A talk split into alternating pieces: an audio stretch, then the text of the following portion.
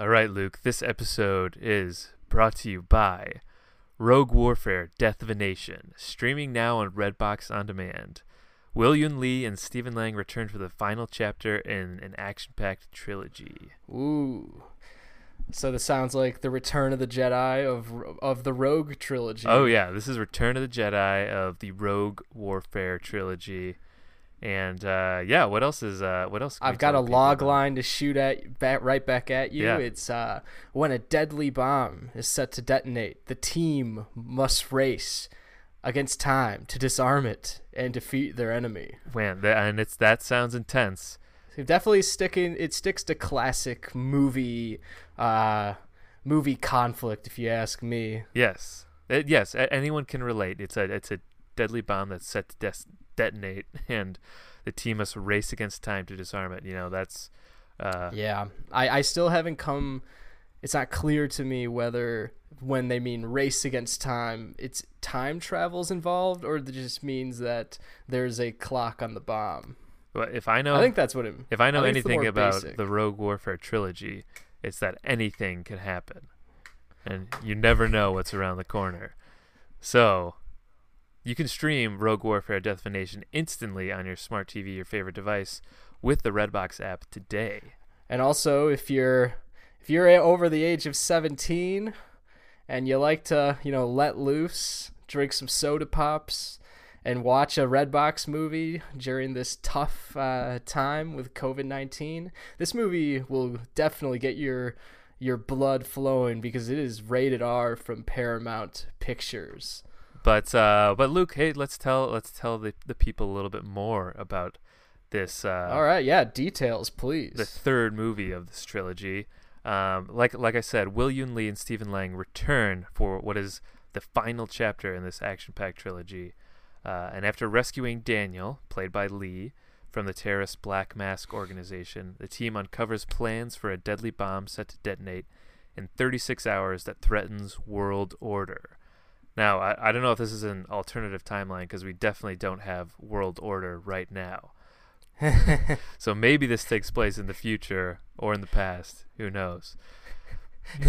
but with no time to recover, Daniel must throw his life back on the line as he and his elite team of soldiers race against time to find the bomb and defeat their enemy once and for all.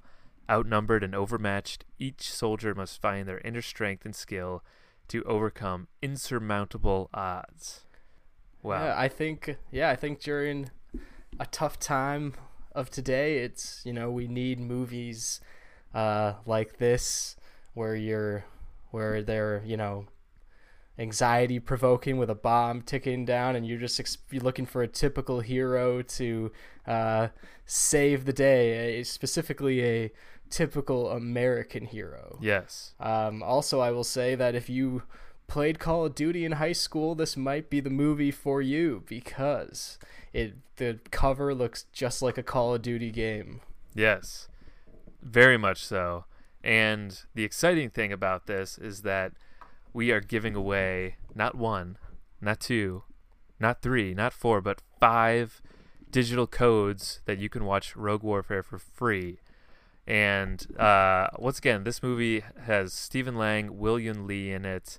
Uh, it's got some other pretty good resumes on here. It's It's got some Hollywood crew members. It's got uh, John T. Connor as the DP. He has been a wide worker in the camera and electrical department. Uh, he's also directed a couple films. He's mainly worked, and most notably, on St- Sylvester Stallone's and Wesley Snipes' Demolition Man, J.J. Abrams' Star Trek, and then um, Rian Johnson's Looper. So he's he's been around. Uh, so this movie's Yeah. in good technical hands, if that's what you're looking for as well. some of the biggest action movies of the past 30 or so years. Also, it was edited by Scott Conrad, who edited Rocky back in the day, and he's come all this way for the finale of uh, Rogue Warfare. Yeah, what a what a great person to to edit the final uh the final movie in this trilogy. And what are the other movies in this trilogy? I think. Okay, so if if you haven't seen the other movies in the trilogy, then you got to go check out Rogue Warfare, the original, Rogue War- Warfare: The Hunt, which is the second of the trilogy, and then now Uh, if you follow us on Instagram and like our post that we'll post about it after this episode comes out, you'll be entered to win a digital code to watch Rogue Warfare Death of a Nation, the third one, for free. All right, just to clear it up for you guys. Yes. But we will be giving away these codes sometime this week. This week, yeah. So Yeah. Uh, right after this episode comes out, we'll uh, we'll post. Um, you'll you'll see a post about it. It'll have the the movies poster on it, and once again, if you just follow us on Instagram, like the post, you'll automatically be entered to win. We'll notify the winners, and uh, we'll DM you your codes if you want. We'll slide into the DMs with the codes. We'll slide into those DMs with your Yep. codes. So this is great escapism that we need right now. Uh, escape into this action-packed world of For Rogue sure. Warfare. And uh, I don't know about you. This feels very much like a great movie to have a giant pizza around oh yeah, and a nice six pack, and you just go crazy um, watching this movie. uh, give me some pizza, some microwavable popcorn, and yeah, and, and a six-pack of, of some cold brewskis, and and I'll watch this, escape for a little while. I'll watch this literally all day. You, yeah, you can watch it multiple times with your with your digital code. So yeah, go ahead and do that. Forget about the election for a little bit. Forget about the pandemic for a little bit. Forget about well, don't forget about police brutality and uh, and and, and also and Black Lives Matter. Keep that on top of your mind while watching this, but forget about the other noise. And yeah, and just indulge yourself. What What about us though? Like, side note, do we get to watch this movie? yeah we'll get to, yeah we'll get to watch this too maybe we'll maybe we'll uh you know we'll give our our thoughts on it too after we've sent out the codes and uh, and our winners have been able to see it uh yeah maybe you know maybe we'll we'll check it out ourselves and, and get to talk a little bit about it too so All right. yeah I think that's uh, I think that's good. there's your your plug for rogue warfare follow on instagram at cinebums uh and and like the post uh when it's posted Yeah, and, and also we are willing we are willing to pick favorites in this. Uh, so if you show us love, you know, Yeah. we'll we might throw a code your way. we I don't know. Luke and I are picking these winners personally ourselves. So if you leave us a great review on on the on Apple Podcasts, uh, Google Play, wherever wherever you can leave a review, leave us a nice comment on Instagram or YouTube. Then you know, well, maybe we'll uh, we'll sprinkle a little love your way and send you a code. So uh, yeah, there we're we're definitely open to uh, any sort of um, uh, nice internet bribery. So yeah.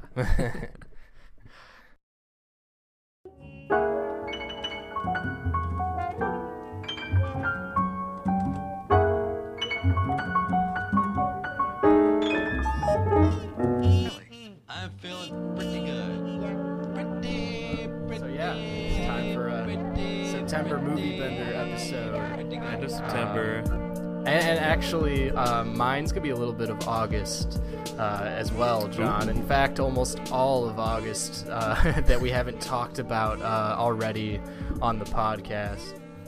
Wow, yeah, I, I I might dip into my August diary too, hmm um, cause I yeah I've got some in there. Yeah, I could for sure Okay. go over some August ones. Yeah, Okay. Because my So, uh, September my September bender wasn't wasn't as much My of a September bender. bender. September bender wasn't much of a bender, but I, I I feel like I still got some good ones. But yeah, this will be like a month and a half bender that we'll go through here. All right, I'll start it off then. You started off. All right, well, I will start on August, August the third. Um, Whoa. because uh, I we haven't talked about this yet. I watched uh, Shock Corridor. Um, Mm. this was so long ago, but I, I watched Shock Corridor like uh, shortly after you watched it um, because it sounded so good to me, hmm and it was just you know on Criterion or something. Um, to refresh everyone's memory, uh, Shock Corridor is a Sam Fuller film um, that takes place kind of in a in a mental institution, um, and it's uh, star it stars uh, Peter Breck as a poli- Pulitzer Prize writer who finds this new like uh, this new type of research he's doing as the way to like you know really extend himself uh, his and his writing ambitions. Um, and it just gets so crazy from there as he uh, starts to as he begins uh, to immerse himself in this mental hospital. And uh, you know the, it goes even further than the idea is then you know that is he actually mad himself you know? It's uh, yeah very creepy film. Um, and I, I don't know. I think i this personally like on first watch uh, hit me the hardest out of uh, the sam fullers that i have watched uh, Wow. so i really highly recommend shock corridor to anyone who's into sam fuller because i thought it was just great Yeah, I believe this was on my. This is one of my July movie movie bender Yep, watches. exactly Yeah, and uh, yeah, we've we've talked in length about Sam Fuller, but uh, yeah, I can't I can't wait to see if more of his movies get added to Criterion or just HBO Max. Mhm. Um, because I'll Oh, be looking out sure. for more of those. Yeah, because we recently, yeah, we recently talked now about Shock Corridor and Naked Kiss, both, which we both really liked. Uh, yeah, and they're, they're ones that, uh, yeah, they have an effect on you after you after you watch them. They just keep keep you thinking about them. Mhm.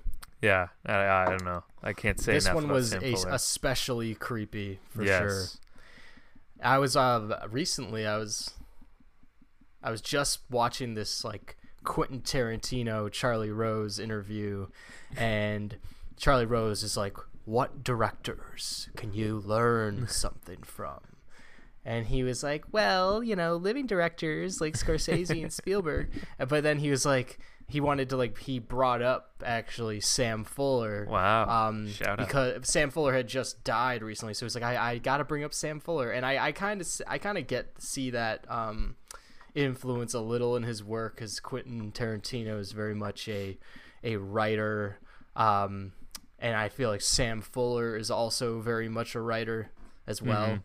Um, I actually started his docu this the documentary A Fuller Life um, Oh. as well. And it, and it, what's really cool about it is it's it's it's basically just a bunch of actors reading his autobiography with a lot of just uh, um, like history b-roll stuff on top of it and like you know put you know like um like newspaper clippings and things like that and it, and it shows uh it shows sam fuller's uh like they kind of show his um back office den um and it's so awesome because there's just so it's just surrounded by books and like historical like memorabilia and stuff like that. And it's it just so shows that he was a very obsessive guy um, and it's just like a, it's just such a it's a, it's, a, it's like the coolest office as well. There's like type typewriters everywhere um, and stuff like that. And so it's just I, I need to finish i'd like to finish the documentary for sure but the documentary has all these stars uh, reading his autobiography kind of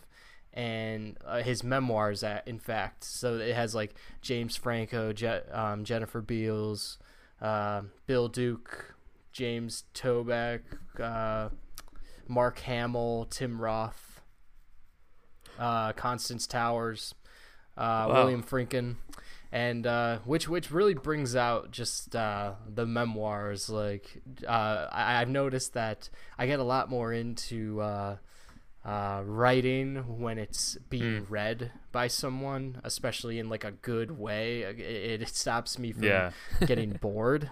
uh, and then it really brings out why the writing and is in fact good. Like Bill Duke reads a passage from this uh, uh, his memoirs, and it's so cool. Um, yeah, and I uh, the po- part I got to is where Sam Fuller actually decided to um, enlist in the army so that he could be a photographer during World War II, um, because shit. he wanted to witness like the craziest thing happening in the world. Yeah, so he was he's quite a Wow. badass guy, uh, which definitely shows in his films as well. Yeah, that's insane. I don't know much about Sam Fuller, yeah, as a person either. So I definitely want to check out that documentary too. You want you want you want to get in here? yeah, let me get on in on that. Let me let me get in on this on the action. Here, let's see. I'll go back to to August a little bit, and um, man, it's been so long since I've seen this, but I know uh, you've seen this because you recommended this to me. Um, but mid August, I saw Belly for the first time. Ah, yes. Uh, yeah. And wow, I'm so glad I did. Uh, did not expect to like this movie as to love this movie as much as I did, but uh, yeah, Belly, the uh, Hype Williams movie with Nas and DMX, um, one of the easily one of the coolest uh, movies I've seen in a while, and definitely portrayed. Um, yeah, I mean, I guess life in uh, inner city for um, for um, you know these characters and uh, just overall a really great crime movie too.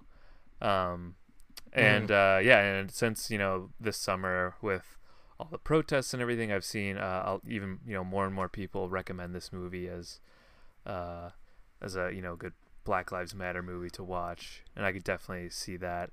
Um, and yeah, man, Yeah, because it gets real uh, and very prophetic towards the um, end. I remember I haven't seen this movie in forever, Mhm. but uh, yeah, it really does, and it takes on you know it gets it gets like Spike Lee level radical uh, towards the end, and it gets very uh, gets very sad as well. Mhm. Um, it's very moving uh, towards the end as well yeah, and it's just very well directed. It's like very well shot. Like it's so surprising. exactly, yeah. Uh, how well shot it is actually. Yeah, it made me wondering why Hype Williams hasn't done more, um, you know, feature films like this too.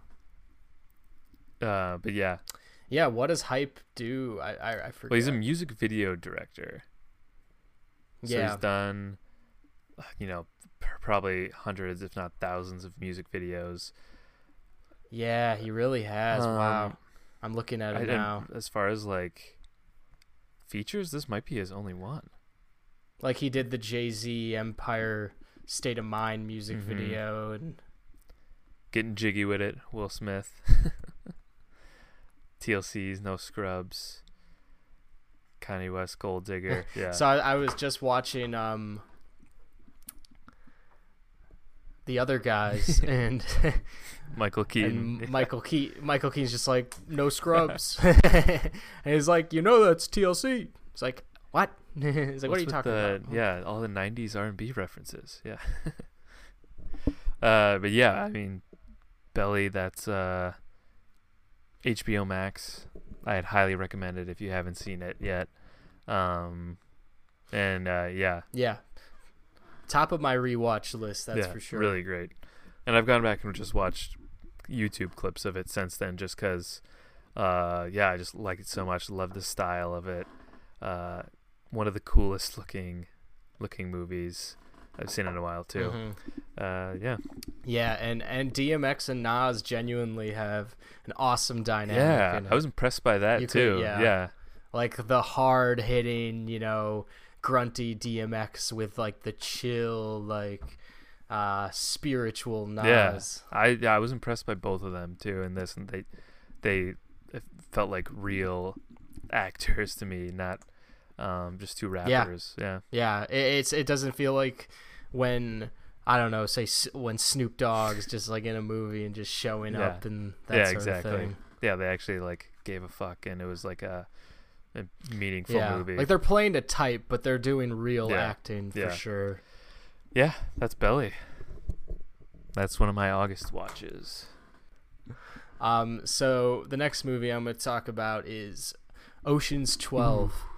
Uh, Steven Soderbergh. Yeah, I because I've wanted to watch. The, I know you've seen the entire Ocean's Mhm. trilogy, and by the end of this episode, I will also have talked about the. I will.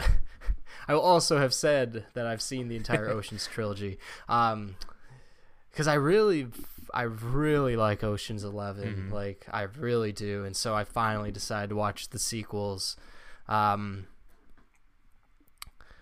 And Ocean's 12, it is, you know, it's clearly not as good as Ocean's 11 because, like, I feel like just the setup stakes in Ocean's 11 are just, you know, very clearly defined and uh, drive uh, the whole film.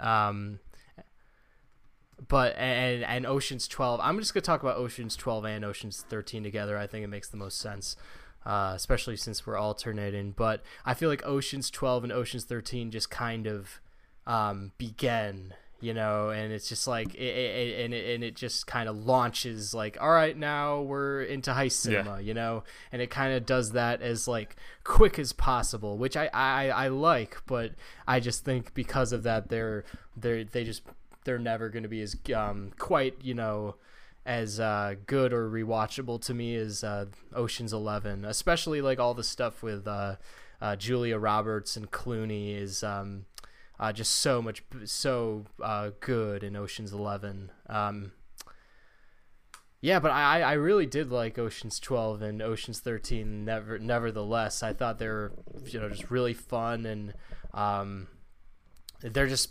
super well directed. Mhm. So I mainly got into the, it from that aspect. Uh, um, and, and and you just get to see the same crew with the same dynamic uh, always. And um, Ocean's Thirteen specifically just looked incredible because uh, they pick that one casino that Pacino owns, and um, I don't know if you remember, remember. but like the exterior shots of this casino are so nuts, and the way they're the way all the lights hang in this casino and the way it looks, it's just so breathtaking to watch. Oh yeah, yeah, I remember that. Yeah, Yeah, it's pretty. So like just from a set standpoint, Ocean's Thirteen, I think I like the, I like the movie overall better just because of that. Um, Ocean's Twelve also has, and it's great also that Ocean's Thirteen has uh, Pacino as the villain, uh, as just trying to outdo itself. Um, Ocean's Twelve has that one uh, strange scene, which is kind of bizarre, where like Julia Roberts plays Julia yes, Roberts. that's right. Yeah, and I, and I like I kind of like get what it's going for, and I'm not gonna say that I don't like it, um, but I'm also kind of it's kind of a confusing moment. is. I like, forgot about that. what it's Yeah, yeah, like Matt Damon's like, all right, let's get Julia out of here. yeah. Uh, it's yeah, like it's- yeah, yeah, it's that, that's a weird thing to put into a movie where she is. it's a very Deadpool thing for Yeah. uh, Steven Soderbergh It's very to meta. do. Yeah, Yeah, yeah, yeah. I can see a lot of. I didn't really personally like hate it. I, I I thought it was kind of clever, but at the same time, I can see like people getting on this movie for Mhm. that or something like that. yeah. I haven't seen Ocean's Twelve and Thirteen in a while, um, but I mean, when I when I did see them, I remember liking them the same way I liked the 1st one, Mhm. you know. But yeah, I just haven't haven't gone back to watch them as much. Uh, yeah, Yeah, I I dig them a lot. I think uh, it's a very impressive. Uh, a very impressive feat for Soderbergh, like a very impressive, like a very respectable trilogy. yeah, Yeah, that's pretty much that's pretty much all I got to say about it. I, I could see these just being ones I like. If I grew up with it, it's different since I didn't grow up with it, but I could see just watching this every year, like Oh, no yeah. problem. Yeah. We definitely had the the DVDs growing up. It, there, yeah. I feel like there were there were good movies that uh, I don't know anyone can really get into because they're Yeah, it's like just it's really just about heist Yeah. rhythm. It's like the art of They're heist very rhythm is what rhythmic, these yeah. movies are. Yeah, love. So I like Yeah. that a lot. Nice. All right, well, those are high on my uh, rewatch list now too. Uh, let's see. All right, so I'll go with another uh, another August one for me, uh, and it's a 2020 movie, straight to HBO Max. Uh, An American Pickle. The All right, I still have to watch this. The Yeah, pickle, yeah. American Pickle, the Seth Rogen, um, Seth Rogen movie written by Simon Rich, who uh, I think was an SNL writer back in the day, um, and directed by Brandon Trost, who I don't think he's done much else besides this. Um, but uh, but yeah, uh, an American Pickle was, uh, you know, I was looking for. Uh, I think this is like a a great. It was supposed to be a great quarantine movie to watch. Uh, you know, Seth Rogen comedy. Uh, that seems something perfect for what we need um, in our uncertain times right now. Um, but Yeah. uh, I would, you know, it's hard for me to say anything besides it was just kind of okay, um, which is kind of a bummer because there's a lot of funny people involved in it. Um, and Seth Rogen, I think, did a really good job as, um, you know, playing these two different characters, these two uh, lead characters.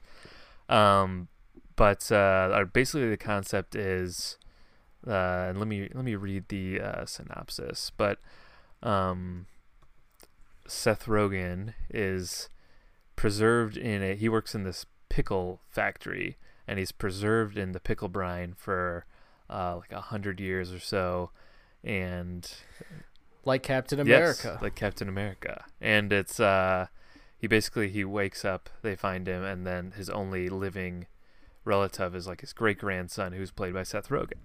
And then um it's basically a lot of uh you know um the older Seth Rogen uh and his old ideals that don't match up with the modern times.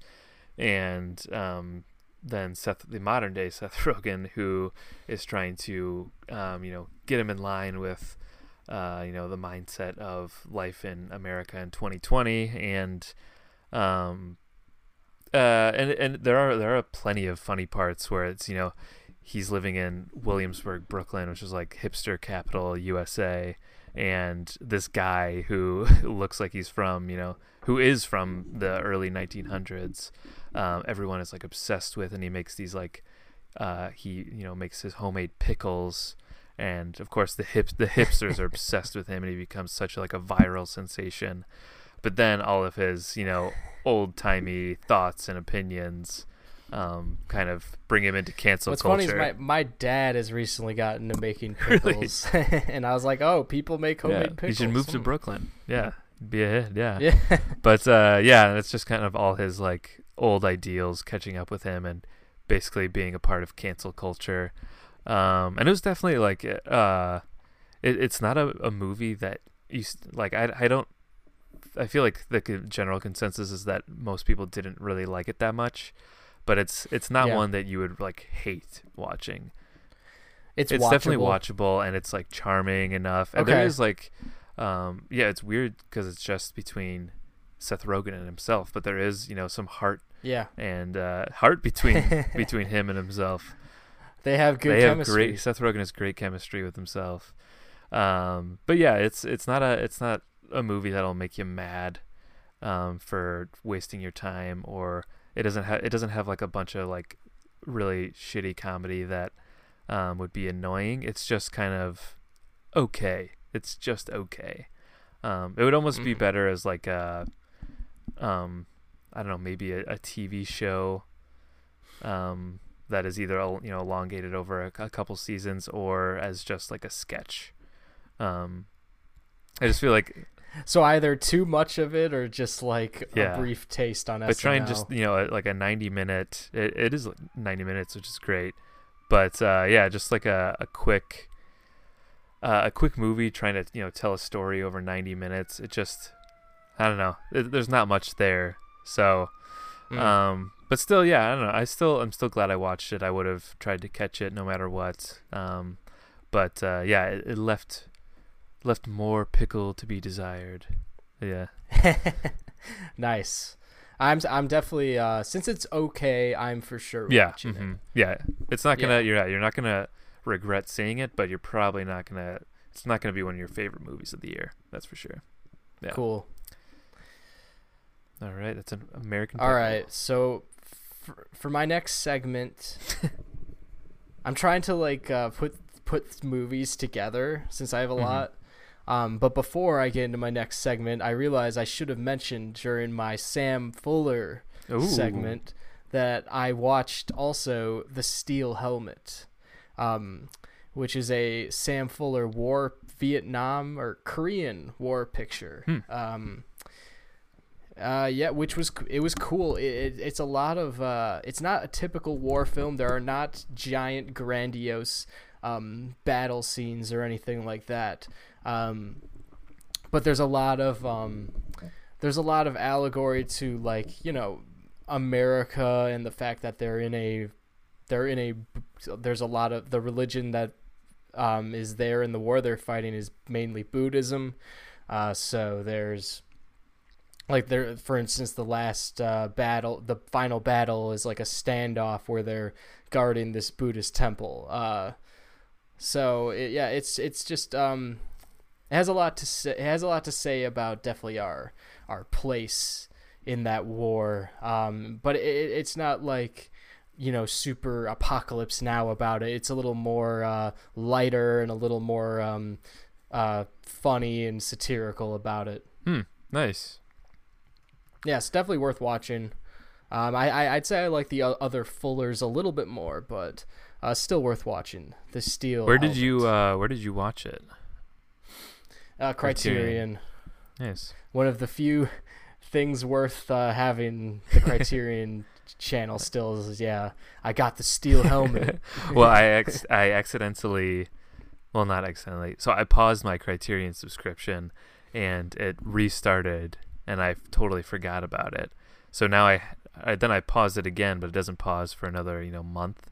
So I have it for this next month. So I'll definitely make sure I catch that before the month is up, so I can see another Sam Fuller. Yeah. Nice. Um, so that's the Sam Fuller. So my next uh, category for my movie bender is uh, would be movies where John and I defer. Yeah. Didn't realize it was gonna be that uh, juicy. Get ready. Um, because I was so two movies I watched were Mr. Deeds, Adam Sandler, and How Do You Know, the James L. Brooks. Oh yeah. Paul Rudd, Reese Witherspoon, Owen Wilson movie. Um, so, so I watched Mr. Deeds first because I was like, I looked at uh, your Adam Sandler list, John, um, which is a pretty uh, good list, I will say. Um, and I think Mr. Deeds is like top three. Uh, I list, I can check right now. I I think it's probably top five. top five. Uh, let's see. It is number four on my Adam Sandler Yeah, list. Yeah, and I, and that was the one of the few ones on the list I had not seen. so so I checked it out and I honestly got to say like I did not uh I did not agree with the top 4 and so I was like, "Hmm, it must be one John just grew up watching." Definitely. That is. I remember that's one of the first like, uh, you know, PG thirteen movies that I got to see in the theater. Uh, and I really, I, you know, I'm, I'm a very unique person. I'm probably one of the only people that would have Mr. Deeds in their top five Sandler movies. But uh, it's, I don't know, it's just been one that I've always really liked, and uh, you know, like my sister and I will quote like random things from it, and uh, yeah, I don't know, I, I, I just really enjoy the movie Mr. Deeds. you know, it kind of uh it a little reminds it reminds me of a Sandler version of um the Hudsucker proxy. Mm.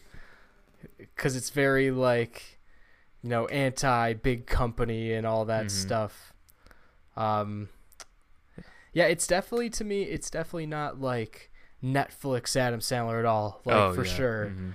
um but it's definitely when i was watching i was like this feels very lazy adam sandler like to a, at a ridiculous level like when they um when they first go to the town where he Mhm. lives and he's just like walking around saying hi to everyone it, it, the movie kind of edits it like he's like oh hey man how's it going and like like he's saying jokes all the time but he's really not saying anything funny so that that part was kind of strange um, it was also also I I I, I think John Turturro's character is probably the, Oh one of the weirdest God. he's ever played. I like to change your Like- socks, sir. Yeah, yeah, he's got like a foot fetish, and I think he's a homosexual as well, uh, in the closet one or something like that. Yeah, I can't. I feel does he have a love interest at some point? I think at the end of the Yeah. film he gets with some um, main character and is like licking their feet at the end. yeah, that's it, yeah. that. and it's He has this insane Yeah. foot fetish. Yeah. yeah, and he has I forget what accent he's doing in this movie. I think Uh, he's, he's some for like yeah, yeah, I think he's uh I wanted to say Italian cuz his accent kind of sounds Italian, but I don't think that's it. I'm sure it's Hispanic yeah, of some it's sort. really it's really Yeah. strange. Uh, but I I always did enjoy his character on screen. Um, I will say Yeah. that. I do, I do, uh, I love John Turturro's character in this too, and it is, you know, thinking back on it, there's really a lot of, uh, just the same Adam Sandler movie tropes where he's like this, He's just super Everyone likable. loves It's like him. everyone Yeah. loves Adam. and then yeah. he he somehow gets this girl that's out of his league, um, but then you know, she does something that, um, that makes him sad and bums him out, and then he, you know, she she wins him back in this one. I, yeah. Yeah, yeah, yeah, yeah. There's a point where like Winona Ryder is like, "Oh no, I screwed it up with such a good he's guy." such a good guy. and I work for a tabloid, yeah. and Adam's like, "You hurt me. I'm going back to the small Yeah. town." And really, uh, there's not a whole lot of chemistry between, uh, between them. No, no, they probably shouldn't not. be together. Uh, yeah. There's something about Mr. Deeds that it just charms me. Yeah.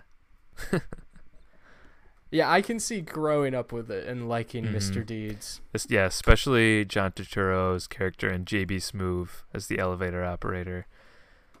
Oh, It's a yeah, very minor yeah. role, I, but I yeah. also, yeah. I liked that because it's just one of those. You're like, you walk in, you're like, oh, there's. I, I like that whole sequence where he has all these servants because they just end up being all these guys you Yeah, know. right. Yeah. uh, I definitely, I'm, I'm not shocked that you didn't like it as much as I did, but yeah, it's just, it's one of Yeah. those.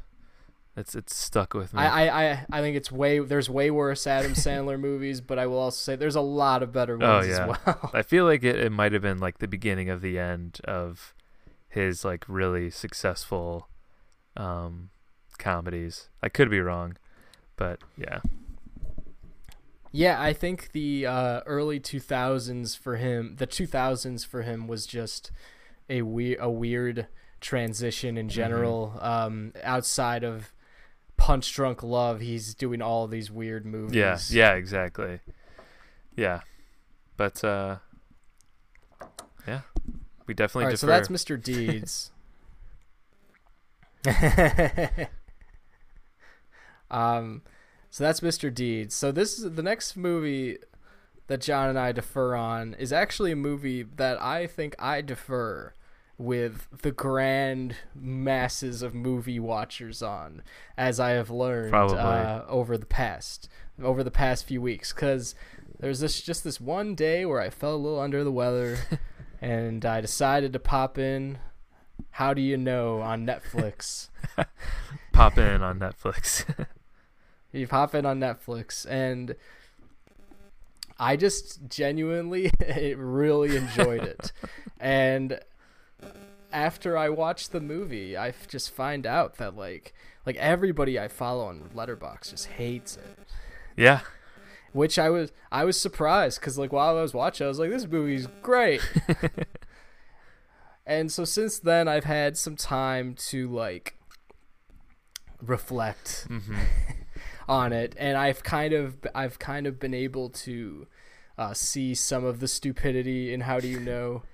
Um, but i still i still i still will uh, i will defend that first watch and just the fact that i had a fun time when i watched this movie. For some reason i i, I thought it was really funny. I, it really it really got my my funny bone John. and so I, I guess like I maybe got into the the stupidity of it. Um, Yeah. Maybe you like it in an ironic way a little bit. I don't know.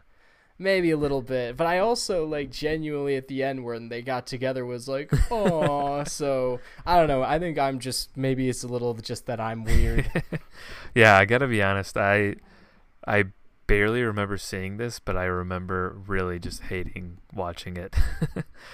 Nearly every minute of it, and I think it's just because I, f- I found it just super boring, and didn't really care about the characters much at all.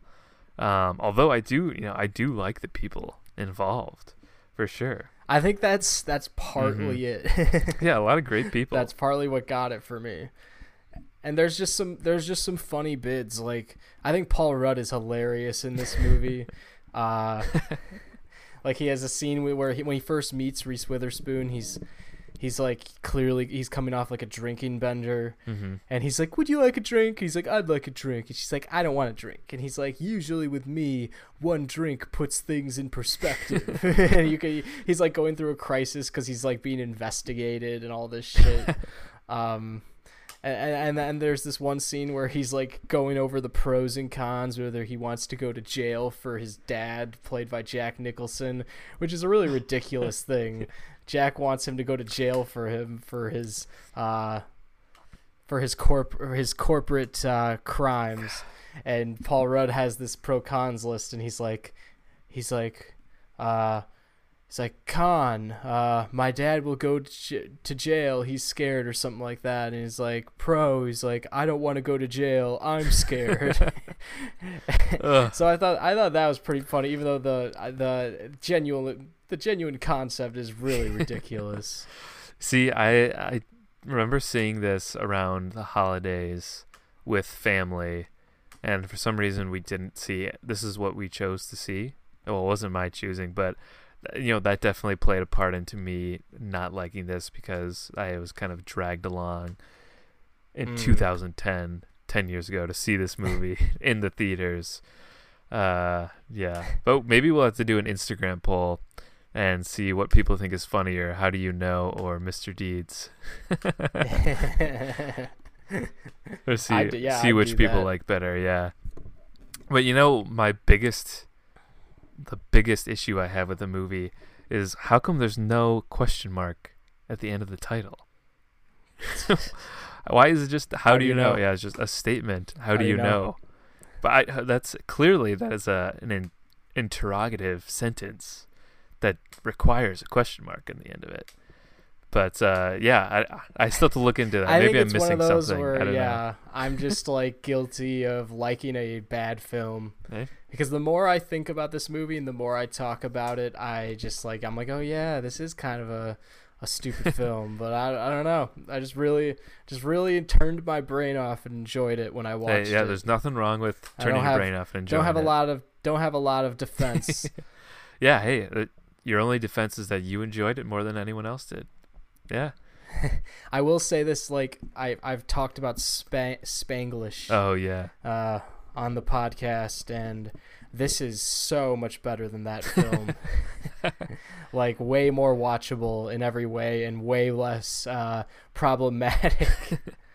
I definitely uh, do not want to see Spanglish after your review of Spanglish on the on the podcast. so yeah. I I will say there is nothing like Had had I not seen How Do You Know um, yet, I I probably would see it based on your review of it now. So Well, yeah, and what's interesting about How Do You Know is he's he's coming off Spanglish, so um, I th- feel like he just I don't know maybe felt the need for a correction, or it's just people are like uh you know you know he just has that reputation now but this was i think his last movie oh wow. so after this like it's just that's uh, it's over spanglish and how do you know Yeah, you had to end it on a high note. yeah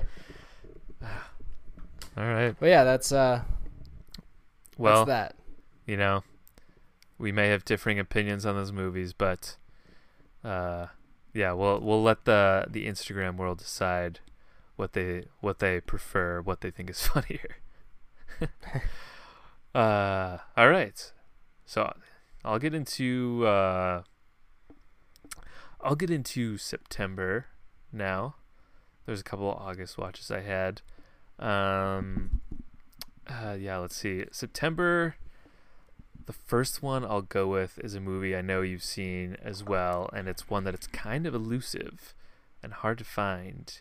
Um, but I saw Mm. Hard Boiled, the John Woo film, for the first time. Oh yeah, yeah. Yeah, and Where did you find so throughout um, September, we've been visiting family, and we went through a bunch of stuff at my parents' house to take to disc replay. And so we brought all this stuff to disc replay, and we're like, while they're looking through it, we're walking around, and then I see a copy of Hard Boiled for like three dollars, and I'm like, oh man, like this is like out of print it? Criterion. That's a gem. That's a gem Yeah, to find. Yeah. There's like yeah, I you can barely. You, I don't think you can find it streaming anywhere or even rent it on online, and it's out of print in Criterion. So um, yeah, I figured three bucks to uh, to just own it on DVD. So uh, yeah, I got it and was really uh, blown away. I I see the hype with these early John Woo uh, Chinese films. yeah, yeah. They're the Yeah. best. And now I've got to I've got to see more.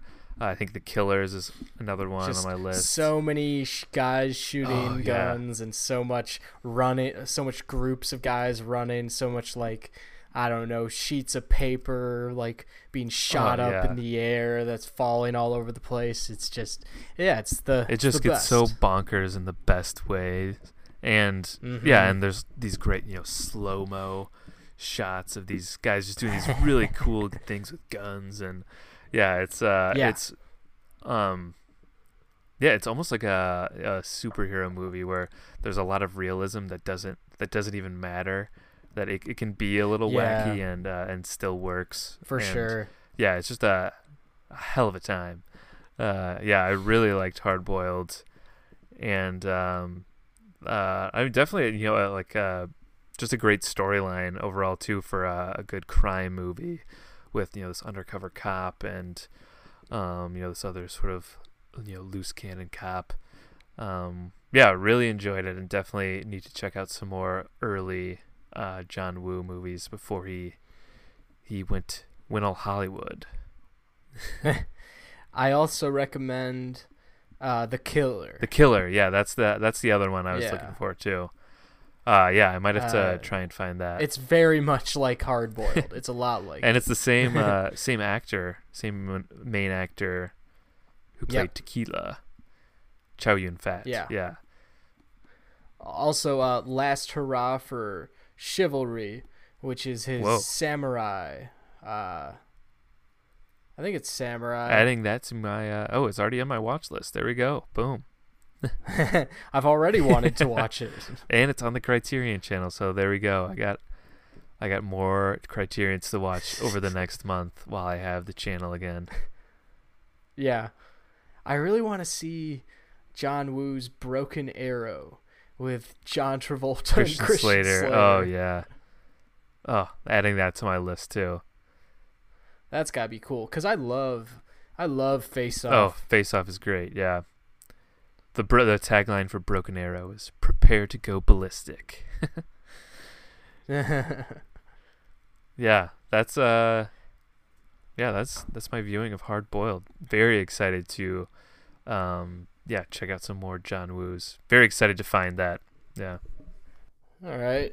So the next section for my my movie bender is the Nora Ephron, Tom Hanks, Meg Ryan rom com duo of Sleepless in Seattle and You've Got Mail. All right.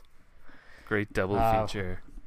Yeah, and I so I know you've seen You've Got Mail. Uh, you talked about it Yep. uh, on the one of our episodes, and uh, and so I started. I started from the beginning, and I think Sleepless in Seattle, like from a pop culture '90s standpoint, is just a must see. Like it was a movie everyone saw hmm uh, back in the day Yeah.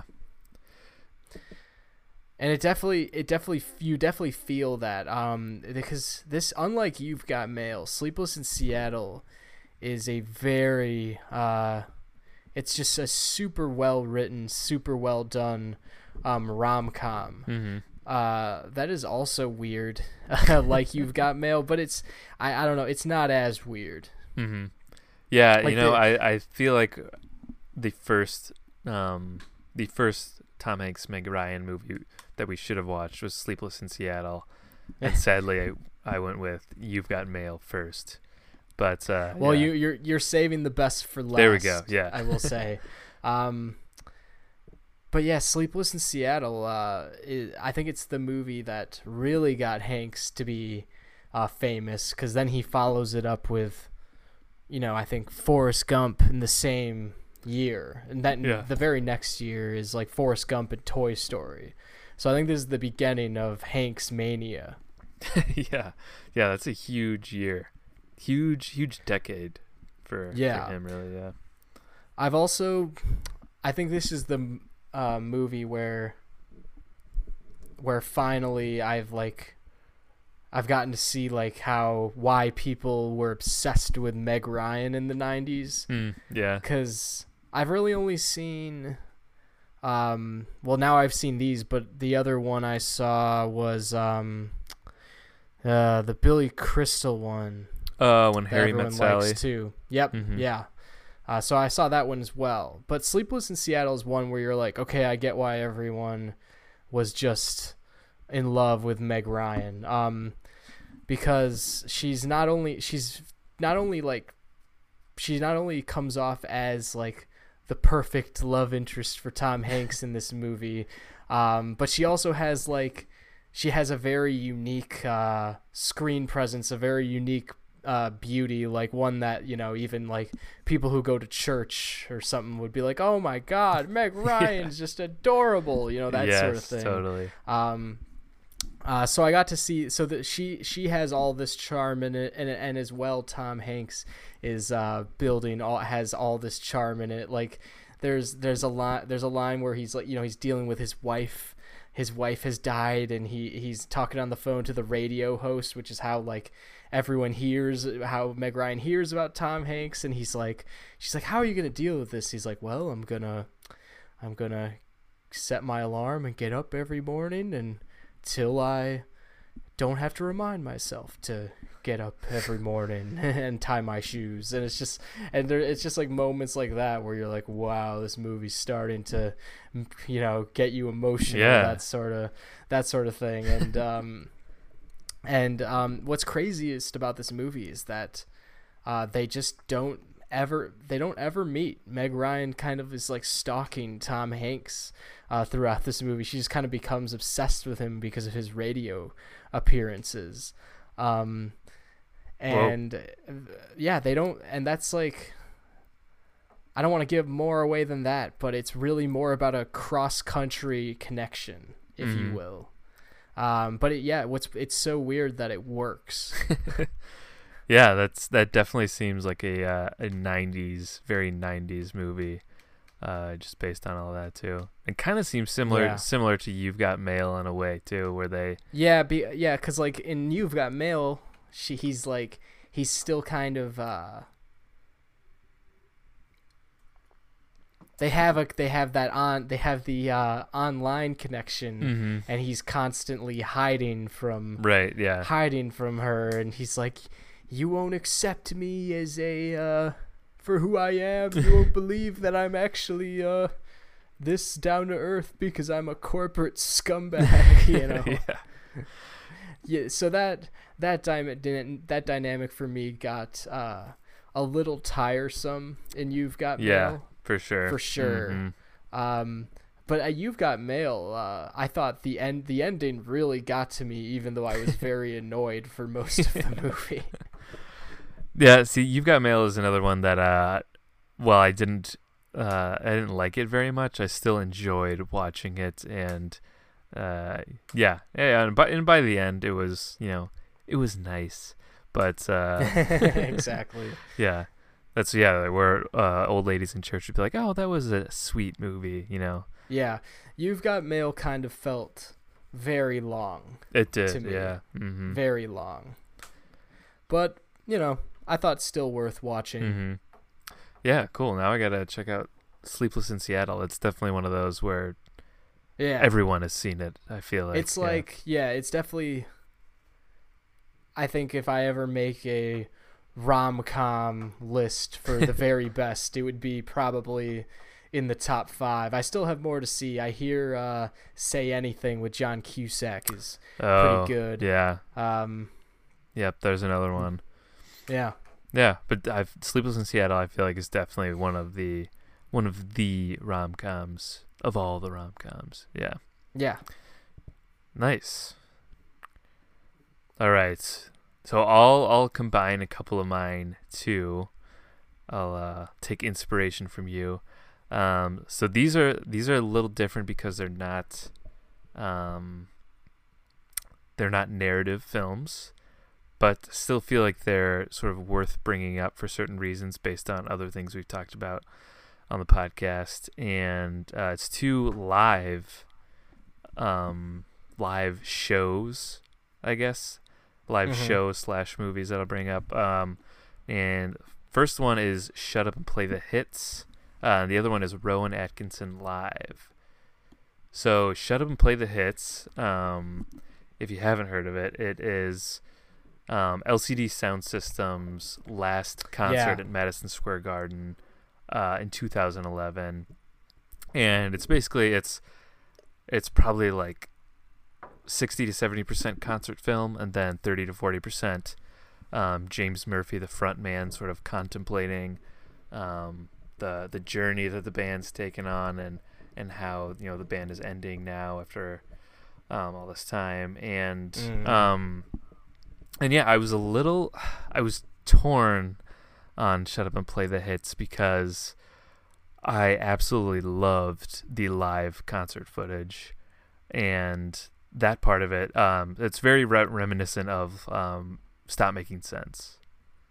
Like this is like Mm. LCD sound systems um, stop making sense pretty much. But it has those. Um, it also has these clips of James Murphy just That just take away the momentum. yeah, and it's uh, yeah, I was so torn on it because it's like I loved the concert footage and everything, but then when James Murphy's just like talking and he's he's like putting his head down and he's just like you know looking out the window, it just and talking about all this like what he thinks is like profound stuff. It just felt so pretentious, and uh, it just came across as super self-important. Uh, and I, d- Mm. I hadn't really seen any like interviews with with James Murphy before, but I I liked LCD Sound System's music, so I checked it out. But I really just could not get into those. Yeah, it, it lost a lot of momentum, and I, I went from like really liking the band LCD Sound System, but not liking James Murphy. but uh, yeah, even though you know he's he's pretty much the um The mastermind. the mastermind behind behind everything. But you know, I'm not like a I'm not like an insane LCD sound system fan. I'm definitely more of a casual uh, fan of their music. But uh, yeah, I mean, the concert footage and everything from Madison Square Garden, I would have taken a movie of just that. Um, But Yeah. yeah, I, I still might watch it because that sound it does Yeah. sound really cool. definitely glad I watched it, and it's, and it's for sure worth a watch. And I and I liked it overall. Um, yeah, I don't know. When I keep thinking back on it, though, I just keep thinking of like the stuff that made me cringe that he said. That uh, yeah, I don't know. He just he just seemed a little out of touch. Like he's this hipster in Brooklyn buying pickles from Seth Rogen, and uh, yeah, he's just not in touch with like the rest of humanity. Um, but yeah, still still really liked it a lot, and I mean the concert was shot like amazingly. Made it definitely made me want to Yeah. be there. Awesome, awesome lights. Yeah, so cool. Um, uh, yeah, and then the other live um movie that I watched is Rowan Atkinson live.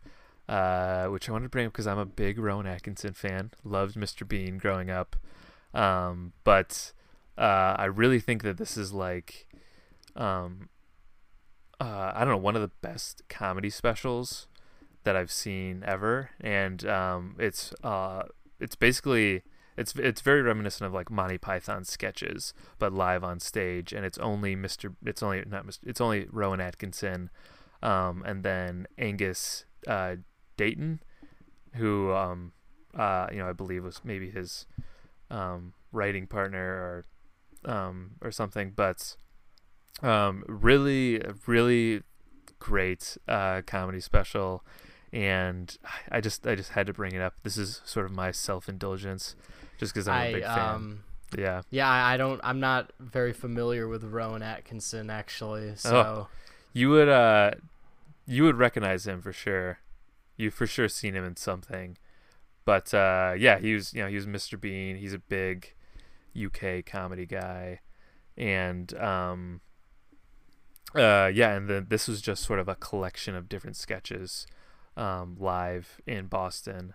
And um a lot of a lot of them are super uh I guess super well known. Um and yeah, it- it's it definitely if you're into Monty Python and stuff like that, then you'd really like this. And I watched it; it's all on YouTube, um, so I just checked it all out there. But uh, yeah, those are those are my two live performance watches from uh, September.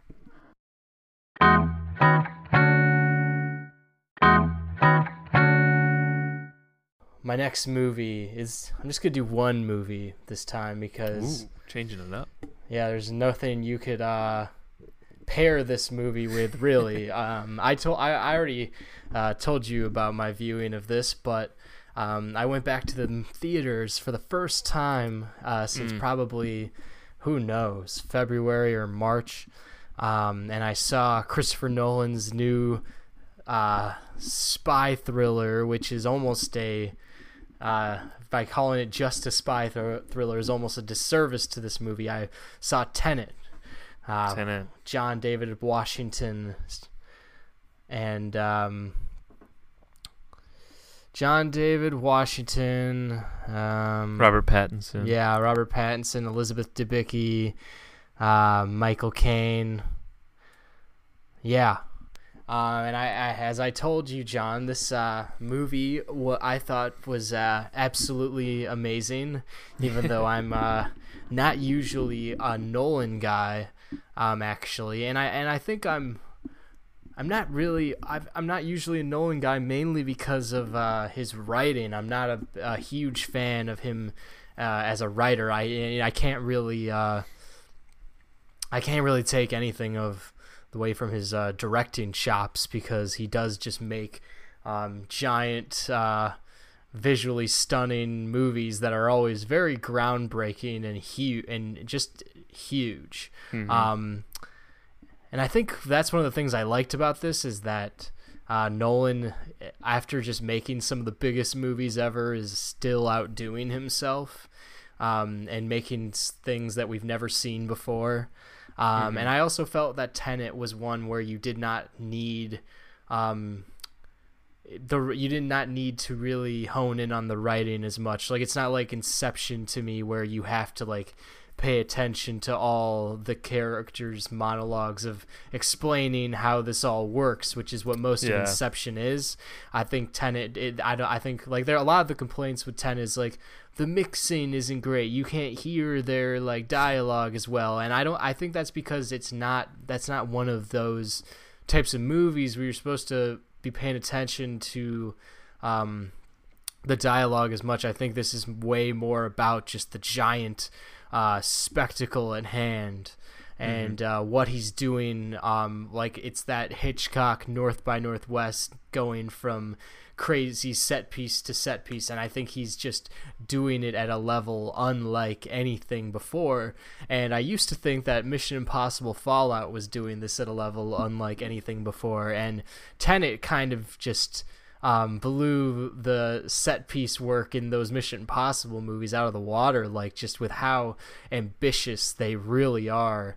Um, and uh, how uh, crazy good this movie looks shot in IMAX. Uh, yeah, yeah, this is something that uh, uh, that Hitchcock would just be so pleased, I think, to see uh, in modern in modern cinema. I think it's just a great homage to those types of movies and really just shows Nolan's love for the spy genre and kind of wanting to, it's definitely a very Nolan movie a very much a Nolan spy movie, but I think Mhm. it's like uh, in a very it's just a, a Nolan spy movie in a very good way. I think he does just a great job at making it very fun Mhm. Um, I think he he struggles with making fun movies sometimes. a lot of the times. Um, even though it's, a lot of people disagree that Inception is a very fun movie.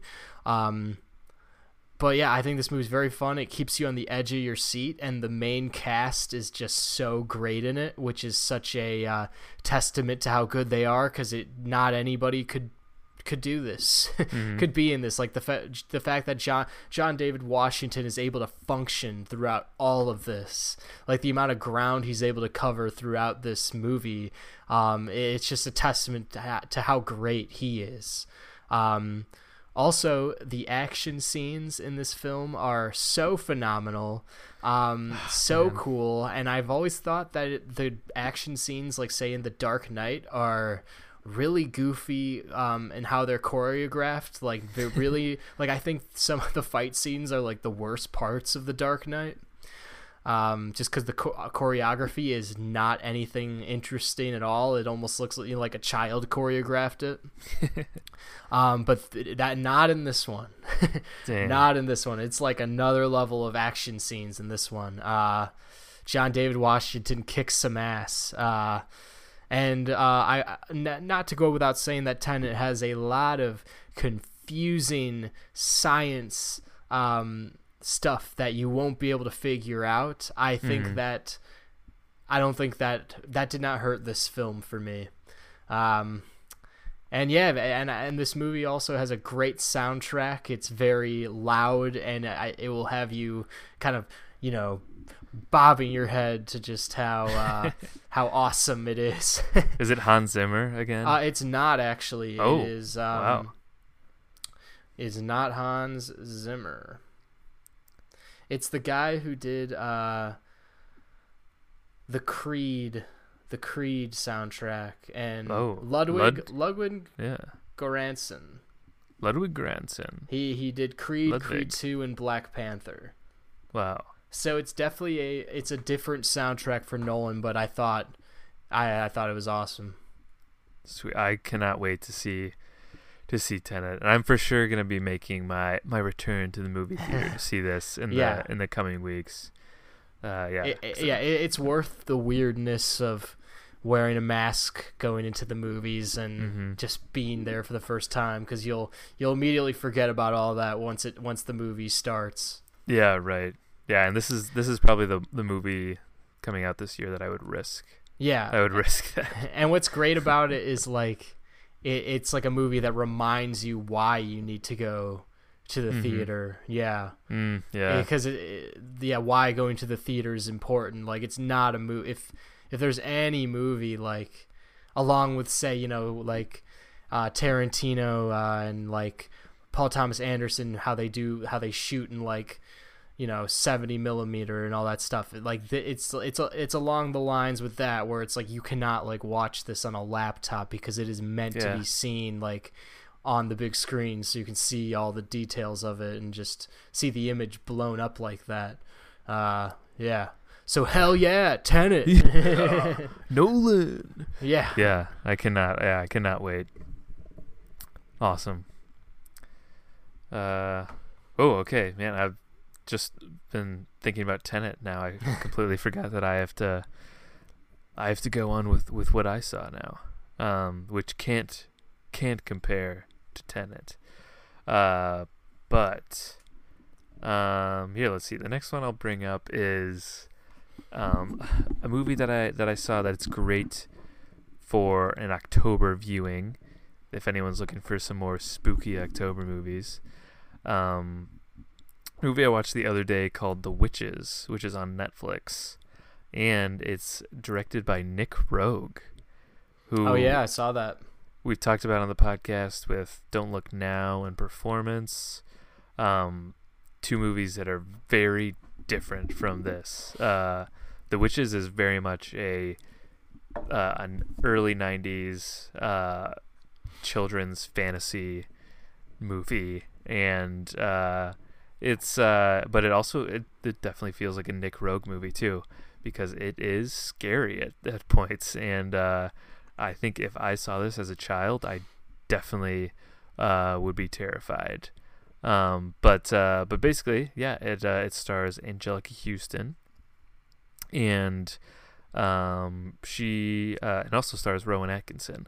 Um, but uh, uh, basically, this young boy and his grandmother go on vacation, and at the hotel that they stay at um, is like a witch um, convention, but all the you know the witches are all disguised as like these normal women, um, and and it, it all takes place at this hotel that Rowan Atkinson manages, and he's like the John Cleese in Fawlty Towers type character, and um, and so it's very it's very like whimsical, wacky, and uh, and funny. Um, um, but uh, yeah, so it's basically this little boy's misadventures getting caught in in the middle of this witch- witches convention, where the witch's goal is to turn all children in England into mice.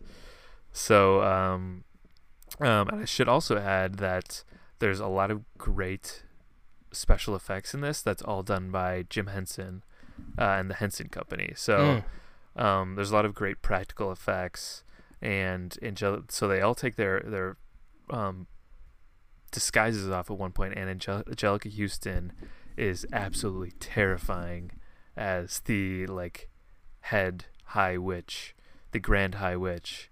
Um, and uh, yeah, it's it's definitely just sort of one of those late '80s, early '90s children's fantasy movies, and um, I wasn't I wasn't super into it, but I also uh, am glad that I saw it, and I do think that if um, for anyone out there who is just looking for more like Halloween type movies to watch in October, um, and if you haven't seen it, then uh, yeah, it's a, it's just a nice 90 minute um, easy watch. But uh, yeah, I don't. Maybe if I saw it when I was a kid, I would be terrified, but I also would um, would have liked it a little more. You know, maybe it's just got, gotten a little outdated um, now, but uh, but yeah, it's definitely it's it's weird seeing this like children's fantasy movie, but also with some Nick Roeg like uh, touches in there. With the way you So, yeah. described the plot, I like forgot that it was a Nick Roeg movie.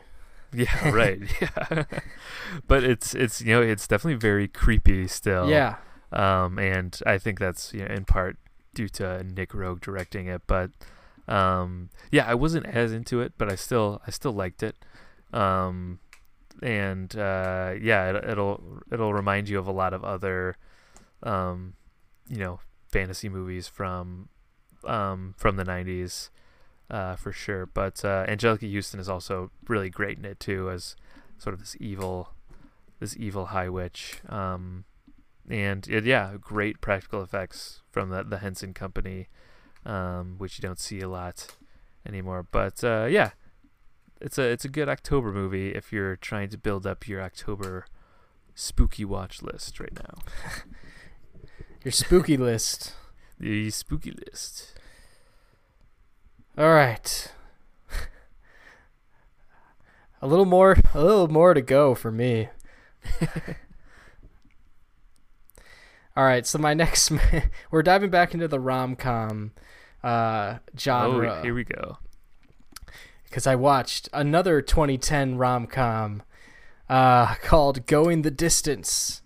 Uh, Oh, features Drew Barrymore and Justin Long as the couple, uh, Charlie Day and Jason Sudeikis as the two friends of Justin Long, of Justin Long, and Christina Apple, Applegate plays uh, Drew Barrymore's sister, and Jim Gaffigan plays Christina Apple- Applegate's husband. what a cast! Yeah, so it's a fun cast. Uh, it's an it's an interesting film. Like this guy N- Nanette Burst Burstein, who directed and wrote the movie, hasn't done anything else. So you have nothing else really to go off of. If you're like, this was his Wow. his passion project. Basically, this is what he. I mean, yeah, this is what he got made. Um, so basically, this features. Uh, it, uh, the beginning is like Justin Long and Drew Barrymore are like just getting together and blah blah blah, and then and then Drew Barrymore has to move across the country uh, to live with her sister so she can finish up uh, her journalism studies and internship and whatever. And they do a long distance relationship, and then they're trying to they're trying to get her a job in New York in New York so she can move back and live with Justin Long, and and but she's like, "There's no jobs there," and they're like, "We gotta get you out here, but we can't." And so they're just trying to end this long. There's no jobs here. Yeah, they keep saying that. They're like, "There's no jobs there," and so they're just trying to end this long distance relationship, which explaining it now is a very just the most typical premise for a movie I've ever heard. Um, Yeah. but I really enjoyed this movie just because I like everybody in it, mainly. And this movie was hilarious. Uh, there's a lot of great bits. Um, and like and like like Charlie Day and Jason Sudeikis are just so great as like the friends. Like Charlie Day's like always shitting with the door open in his in his room. He's like, and, and Jason Sudeikis like, I can't believe you deal with this. and it's just like, it's just like, yeah, it's just funny that they got such big guy. I mean, they weren't as big as the time. I think that's what uh, the beauty of this is, is they were still Mhm. up and coming. So they are both just way too good for these roles um, because they end up being leading men. But yeah, they're pretty much Justin Long's like side guys. Um, and also, and, and I don't know, I just love Drew Barrymore and Justin Long a lot. Like in this mo- in this movie, especially like Drew Barrymore is per- has some very funny scenes in this movie. Uh, so I think it's it's just one of those where the cast is just very much better than the movie they are the movie. in Mhm. even though this movie definitely has some funny bits uh, for sure uh, yeah it mainly rides with the cast hmm Th- so this is another one I I pretty sure I saw in theater, um, or at least you know right after it came out, but I really don't remember it at all. So I you know I have like two stars on Letterboxd, and that's probably just from my you know memory. Just like yeah, I probably didn't like it that much, but uh, yeah, I don't know. After after hearing you talk about it, I think I want to check this out again. might have to i don't know if you if you see the cover on a Letterboxd like the wallpaper yeah, I it's think I pretty just saw that. it's pretty funny Oh yeah, there's Yeah. like the the door, and they're look. Yeah, they're trying to listen. In the no no you no no like like the um the like cover photo on top Oh, they're sitting in the boat. Yeah. Yeah, i- in that scene, Yeah. Charlie Day's like, dude, you're like doing this right. We're looking right at you. it's just like shit like that. It makes the movie worth it.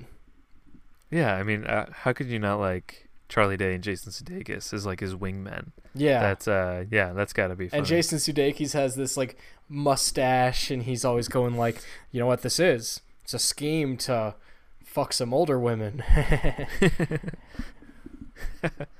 yeah, going the distance. Okay, I'm gonna have to check that out again.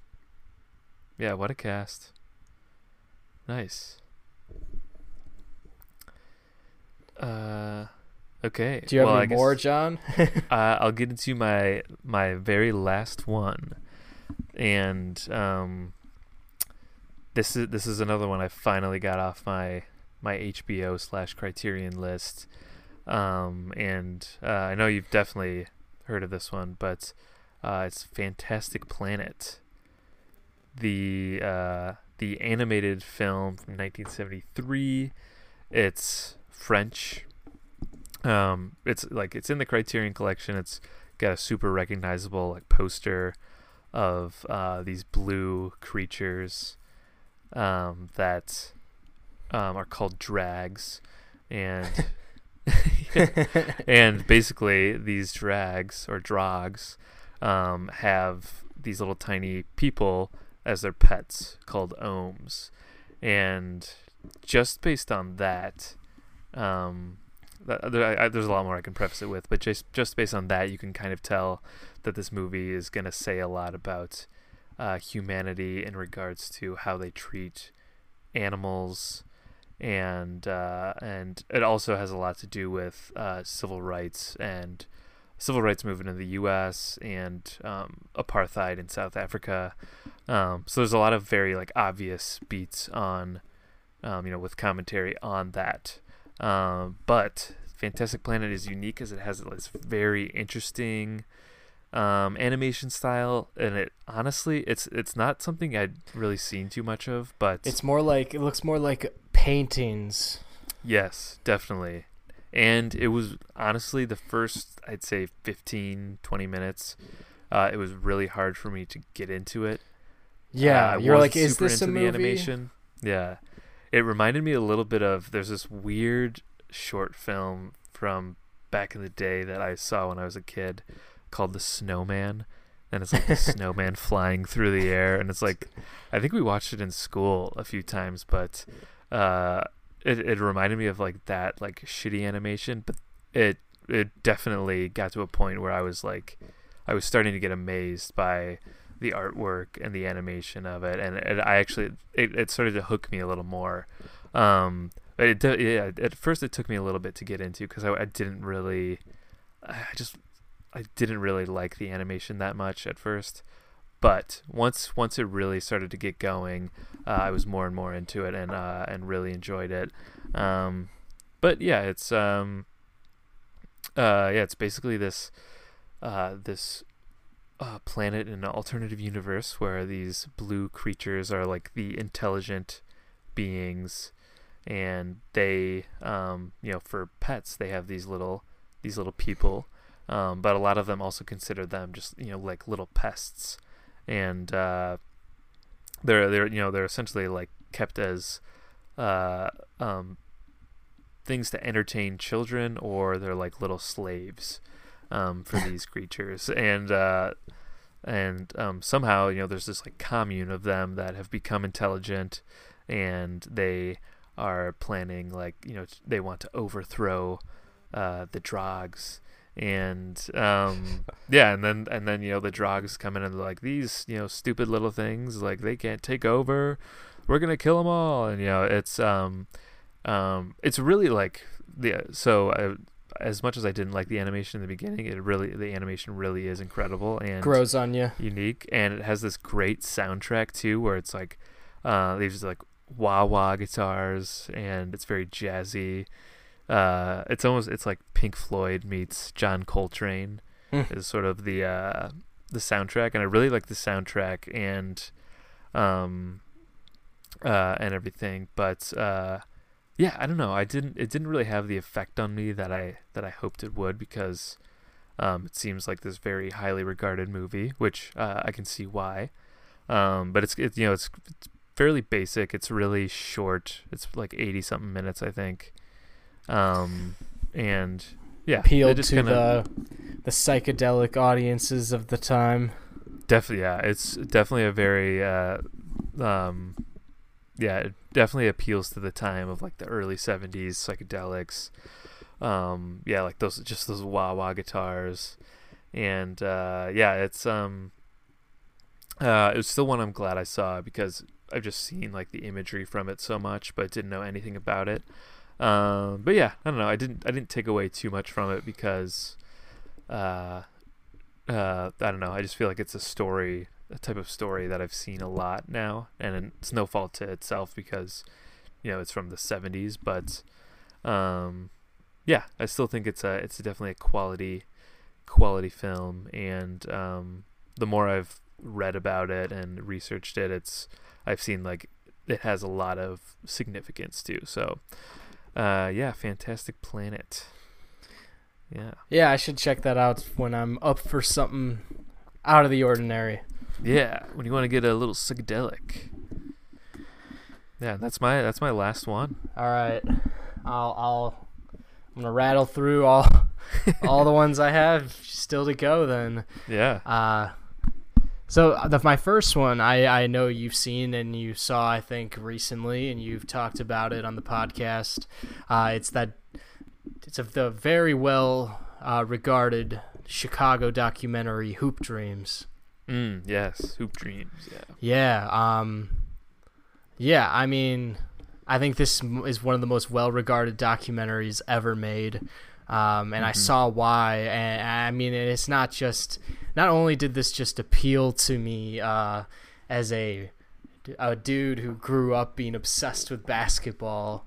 Um, but just the just the just just how it was so well done. Also, just uh, it takes you down a road that you that is uh, is unknown because because of the world we live in. Uh, Mhm. and so just showing a different side to some to something that is usually seen one way uh, is what makes this uh, doc so great because we are a culture obsessed with uh, um, you know with just making it in some way especially and and especially uh, um, for people for people who are you know growing up in growing up in uh, underprivileged neighborhoods in Chicago, I can see this becoming even a, you know, a more unhealthy thing. And and I think Mhm. also with sports, it's not uh, seen enough as like a negative, uh, a negative thing, and that's the way Yeah, um, for it's framed in this movie.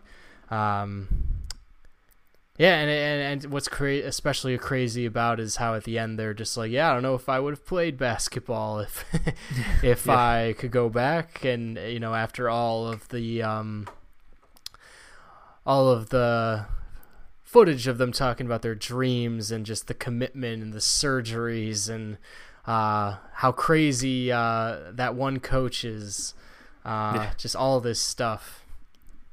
Yeah, yeah. That coach is you know trying to like make Yeah, make the one kid the new he- Isiah Thomas. he's chasing the fact that he created Isiah Thomas. Yeah, Yeah, he's become like obsessed with Yeah. that. Yeah. Yeah, it's really yeah, it's just really interesting and yeah, sad to just see like uh yeah, it was, I don't know, at the end when, you know, the one yeah, he's like I don't know if I would have played basketball and he's just yeah. like it's because they yeah they even- they dedicated you know just so much time. yeah, it's like they put all their chips into uh yeah, into doing this one thing that they really fell out, fell out of love with. And yeah, I mean, part of it, yeah, it's like you said growing up in underprivileged communities and not you know, and thinking like that's that's your only way out is just to be a famous basketball player or um, also just like yeah our obsession with making it. And like that's that's all there is. You gotta you gotta make it. You gotta hustle and make it when really that is like extremely uncommon that um you know people become these like uh i don't know these like super famous and wealthy Yeah, figures the, based where you become the guy. You know, you Yeah. can't all be the guy. yeah you can't just you know every, so many people are passionate about you know, basketball or whatever yeah, it is that and, it's yeah, just and how Michael Jordan just uh, influenced basketball to another level, like especially Yeah. in where this takes place in the Chicago area. You know, it's just yeah it raises the um, ambition for young people. Uh, it starts off with that dream, and then it's like how um, the the society and the people around you all um, also want you to be the next, have these possibly uh, unrealistic expectations for you. Yeah, exactly. Yeah, that's where I I really liked it. I could have seen, you know, it was three hours. I could have seen way more of it, and yeah, and it's a documentary, but it also had like a very strong narrative Yeah, throughout like these kids' Yeah. lives. Yeah, yeah, definitely one of the best documentaries I've seen. hmm Okay, Hoop Dreams. Hoop Dreams. Now we are on the lawyer segment of my movie bender. The, oh, the lawyer segment. Wow. So I watched two lawyer films in a row. I watched The Firm with Tom Ah. Cruise, directed by Sydney Pollack, and then I watched The Devil's Advocate with Keanu Reeves, Charlize Theron, and Al Ooh. Pacino. Yeah. All right. I, I Oh. still have yet to see these. Yeah, and, and they're very different, but both quality quality flicks in my opinion.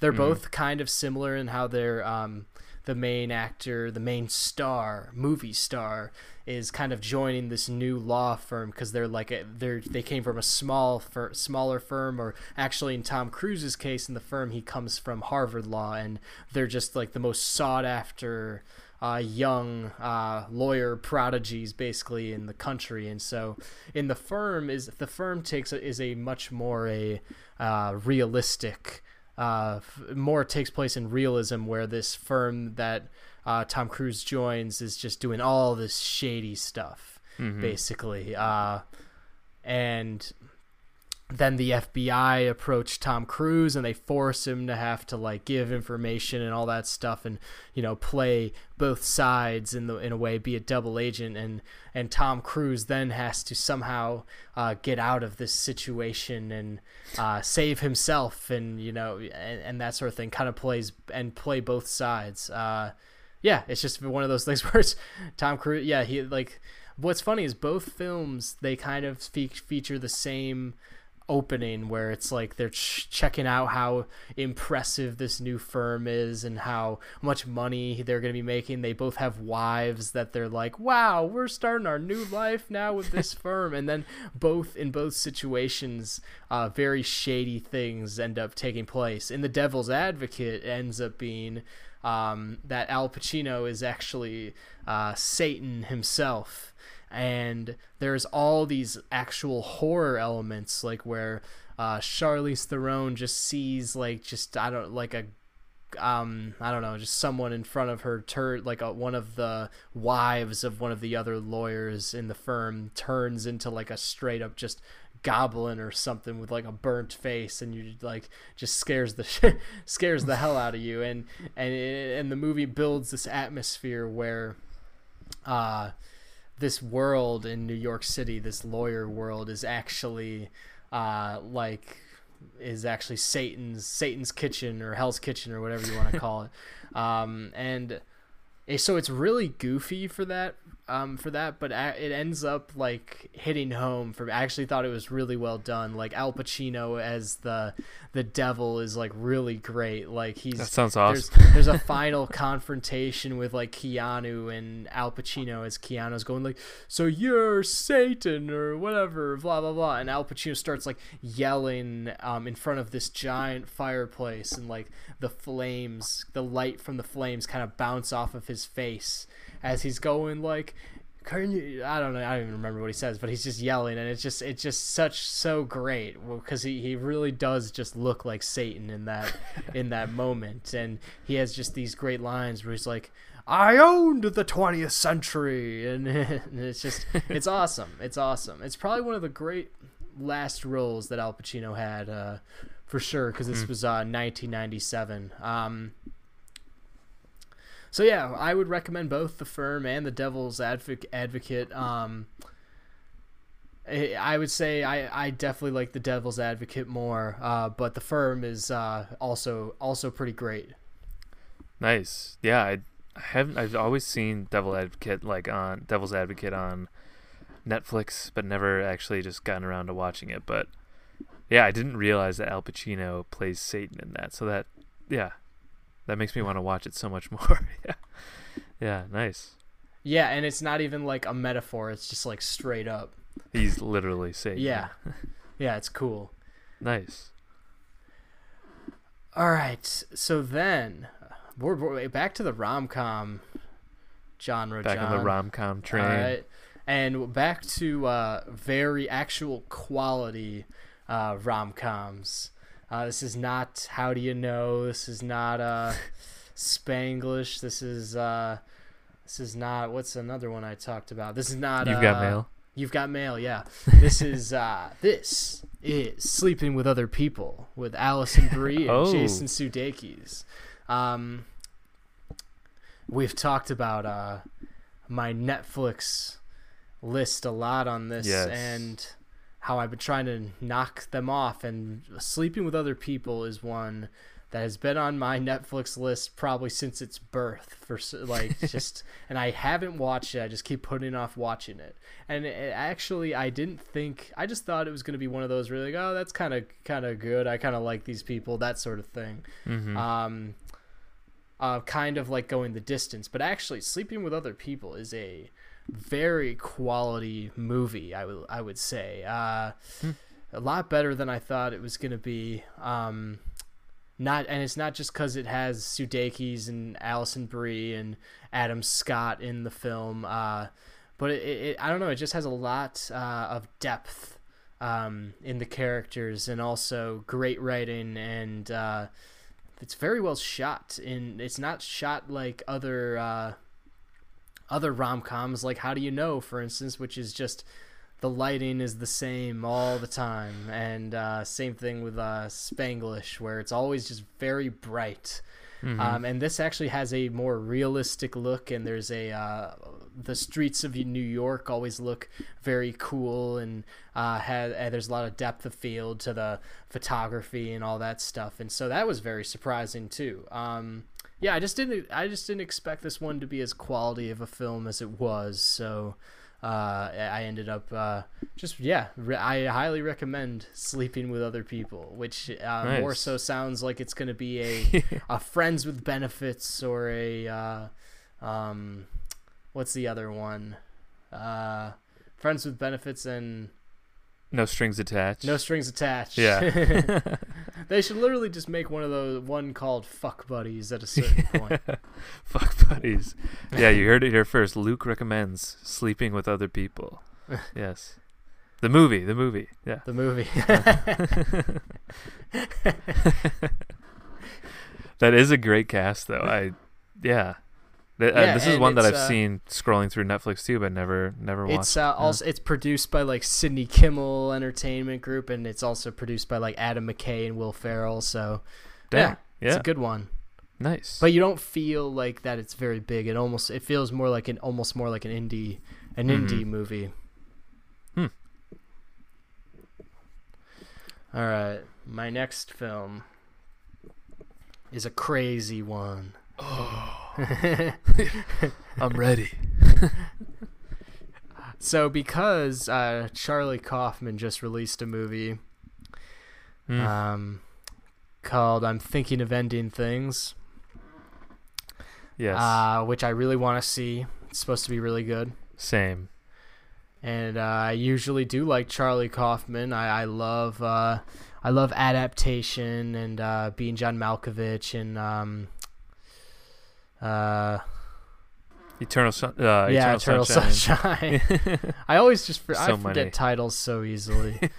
There's so many Clearly. movie titles just- out there. Yeah, I'm always like, uh. um, and I also don't know how to totally 100% say this title, but I've watched Cine Cinedoki Cineco I- New York. I think it's Synecdoche. Synecdoche, Jesus. Jeez. Like I've, I've just because I've heard it before. I've heard, Synecdoche. yeah, Uh, heard his directorial debut. All right, yeah. and it stars Philip Hoffman, um, Jennifer Jason Lee, Michelle Williams, uh, Catherine Keener, uh, and uh, Emily Watson. And th- yeah, this movie is just it's just so crazy. Uh, like his other films, and it's one of those where it starts off like the first half, half of the film is one of those where it's like you know a lose. He's like a kind of a just really sad, depressed um, theater director, and has a horrible marriage with Catherine Keener, where they're just totally not into each other anymore. Um, and it just becomes so much more than you could ever think. Uh, he, it's like eh, Philip Hoffman basically just ends up uh, directing a play about his life when Catherine Keener uh, goes out of out of town with uh, his with uh, their daughter or son, whatever, and Child. yeah, he, he ends up directing a play about his life, and that play essentially, uh, to put it simply, uh, ends up becoming his reality, and it's yeah, it's just so mind bending uh, what this movie becomes. Uh, the film ends up like really creating a a New York like set in this giant building. Uh, so from a set design standpoint, this movie is nuts. Wow. Dang, yeah. Synecdoche, New York is one of those I've heard lots of weird things about, but I don't fully know how to grasp. Um, yeah, and I've been I've been hoping to see that before I watch. I'm thinking of any things, but yeah, I don't know. I definitely have to see both. Yeah, yeah. I don't, uh, I don't know how else to get into it without giving things away, but mm-hmm. highly recommended. It's, uh, it's just one of those. Wow. Well, then you can't go wrong with Philip Seymour Hoffman. Well, yeah, and if you're if you're trying to rattle off his filmography at the same time, it's just another crazy film he did. and and Yeah. and one of his uh, best performances, I would say as well. Awesome. All right. My next movie.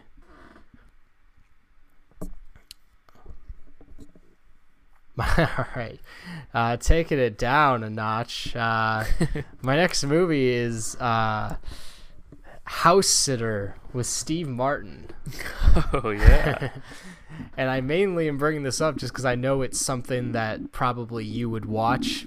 yep. I don't think a lot of people would actually watch this film. This is definitely on my. You watch this on HBO, right? Yeah, HBO Max. Yeah. Yeah. This is on my my HBO Max list. Yeah, a lot of people our age would not watch this, but no, I had, definitely not. I know you would watch something like this, so I was like, all right, I should I should bring this up. Yeah, Steve Martin, Frank Oz. Yeah. Yeah, this is a weird film. Uh, Frank Oz loves like the the like lion lion cinema, you know, like just creating a whole like fake existence, like that sort of thing, which I actually Mhm. like. Like as I talked about in our uh, "Catch Me If You Can" episode, I I, I do like uh, that sort of thing. Mm-hmm. Um, so in this film, uh, Goldie Hawn, uh, basically meets Steve Martin one night uh, at a bar, who plays Newton Davis, an architect, and they bang, and then Goldie here overhears the fact that Steve Martin uh, built this whole house for him and his fian- uh, and his girlfriend, and then he proposes to her, and he that she rejects him as he proposes to her. So what Goldie decides to do is go find the house, and which he you know Steve Martin's not living in. He's still in his apartment in uh uh I probably New York, and and Goldie just kind of moves in to the house, and the she ends up meeting like everyone Steve Martin knows in the town, and she's like, oh, uh, yeah, I'm his wife, and she gets all this like free stuff just because she's Steve Martin's wife, and she ends up furnishing the entire house and moving in. Um, and Steve Martin just comes by one day to like check on the house because he's trying to sell it, and he goes like, "What are you doing here?" and then you know there's the big reveal where he's like, "You've been telling everyone you're my wife," and so then they just keep this thing going uh, going for some reason. Steve Martin goes along with it. Uh, well, he mainly goes along with it because his uh, his old ex girlfriend now finds him very desirable of because of this, and she's always hanging around, which is really weird. Um, she's like going like, "Wow, you." Ha- guys have a really interesting relationship and then his parents are like wow newton you're finally getting married i can't believe it um yeah this is the weirdest film man That sounds weird. it's the weirdest film, but um, I didn't hate it, but it, it is. Mhm. It's uh, yeah. I would not say this is a good movie, that's for sure. But it's almost crazy how uh, far it goes. I think. Wow. Yeah, it's it's on my list because I uh I feel like it's just one of those Steve Martin movies from the 90s that's it's not very good but it's still like an enjoyable enough watch. Yeah, I would Yeah, say this borderlines. This borderlines for some people probably unwatchable. um, I think you might enjoy it though. Yeah, I, I feel like I might. Yeah, I agree. Uh, I'm still gonna I'm still gonna check it out. you sold me on it it's really strange, so I think for that it's uh, it's worth it. for sure. Nice. And I, all right, I can I can talk about one more, uh, real quick. Um, I don't even know if I could talk about this quickly, but it's a movie called Best Laid Plans, um, with Reese Witherspoon and Josh Brolin, in made in 1999. I've never heard of this. The reason why I watched this is because, as I said before, I really liked the movie Ocean's Eleven, and the guy Ted Griffin who wrote Ocean's Eleven uh, wrote this movie, so I wanted to see what else he Oh. did. Uh, so this movie uh, is rich, successful Bryce meets beautiful, who's actually played by. Uh, do you remember the character of uh, Billy in Ju- Jurassic Park Three? Uh, He like has the Mm. bag with the eggs in it. oh yeah, yeah, yeah. Yeah, so that he's basically the star of this film, and he plays uh, Br- Bryce. He meets beautiful. Wait, actually, no, wait, no, wait. Bryce is Josh Brolin. so never mind. Oh, is he? Is it uh, Alessandro Nivola? yeah, yeah. Yeah. Uh, he meets beautiful Lissa at a bar one night and invites her back to his house, not suspecting for a moment that Lissa isn't already who she seems. What unfolds next is a dangerous tangled web of double crosses and seduction. Uh, so basically, so this film opens up and all of a sudden, and Josh Brolin kind of takes Reese Witherspoon home, and then he's calling uh, Alessandro to. he's going like, uh, he's like, dude, she's accusing me of raping her. What am I gonna do? and he's like, we gotta do something about this. And then he's like, I'm gonna, and he's like, I'm gonna go, uh, I'm gonna go scare her. And then he goes over to Reese and he's like, we're fucked. And it's like, duh. And the movie goes into this whole flashbacks, um, sequence. It's kind of, you know, this is one of those, uh, this is one of those uh, non-linear movies, uh, John, kind of like a Quentin Ooh. Tarantino movie. Um, Yeah. uh, there's this funny line, and the other guys, um, uh, who's that actor? The guy who plays the, he's a director, the British director. Oh, uh, Steve Coogan. Yeah, Steve Coogan, Yeah, where he yeah, goes yeah. like, "I think to tell this story, it'd be easiest to uh, start at the end, then go back to the beginning, and go through the middle, and then keep coming back to the end." and it's kind of like they're like making fun of uh, uh, movies like that, you know, just movies that uh, tell their stories non-linearly because they find it uh, effective for some reason. Uh, but, but Best Laid Plans is one of those uh, non-linear uh, movies, and it and so then basically the movie kind of goes and shows why um, the main character gets so desperate um, to where they decide to frame Josh Brolin for basically rape.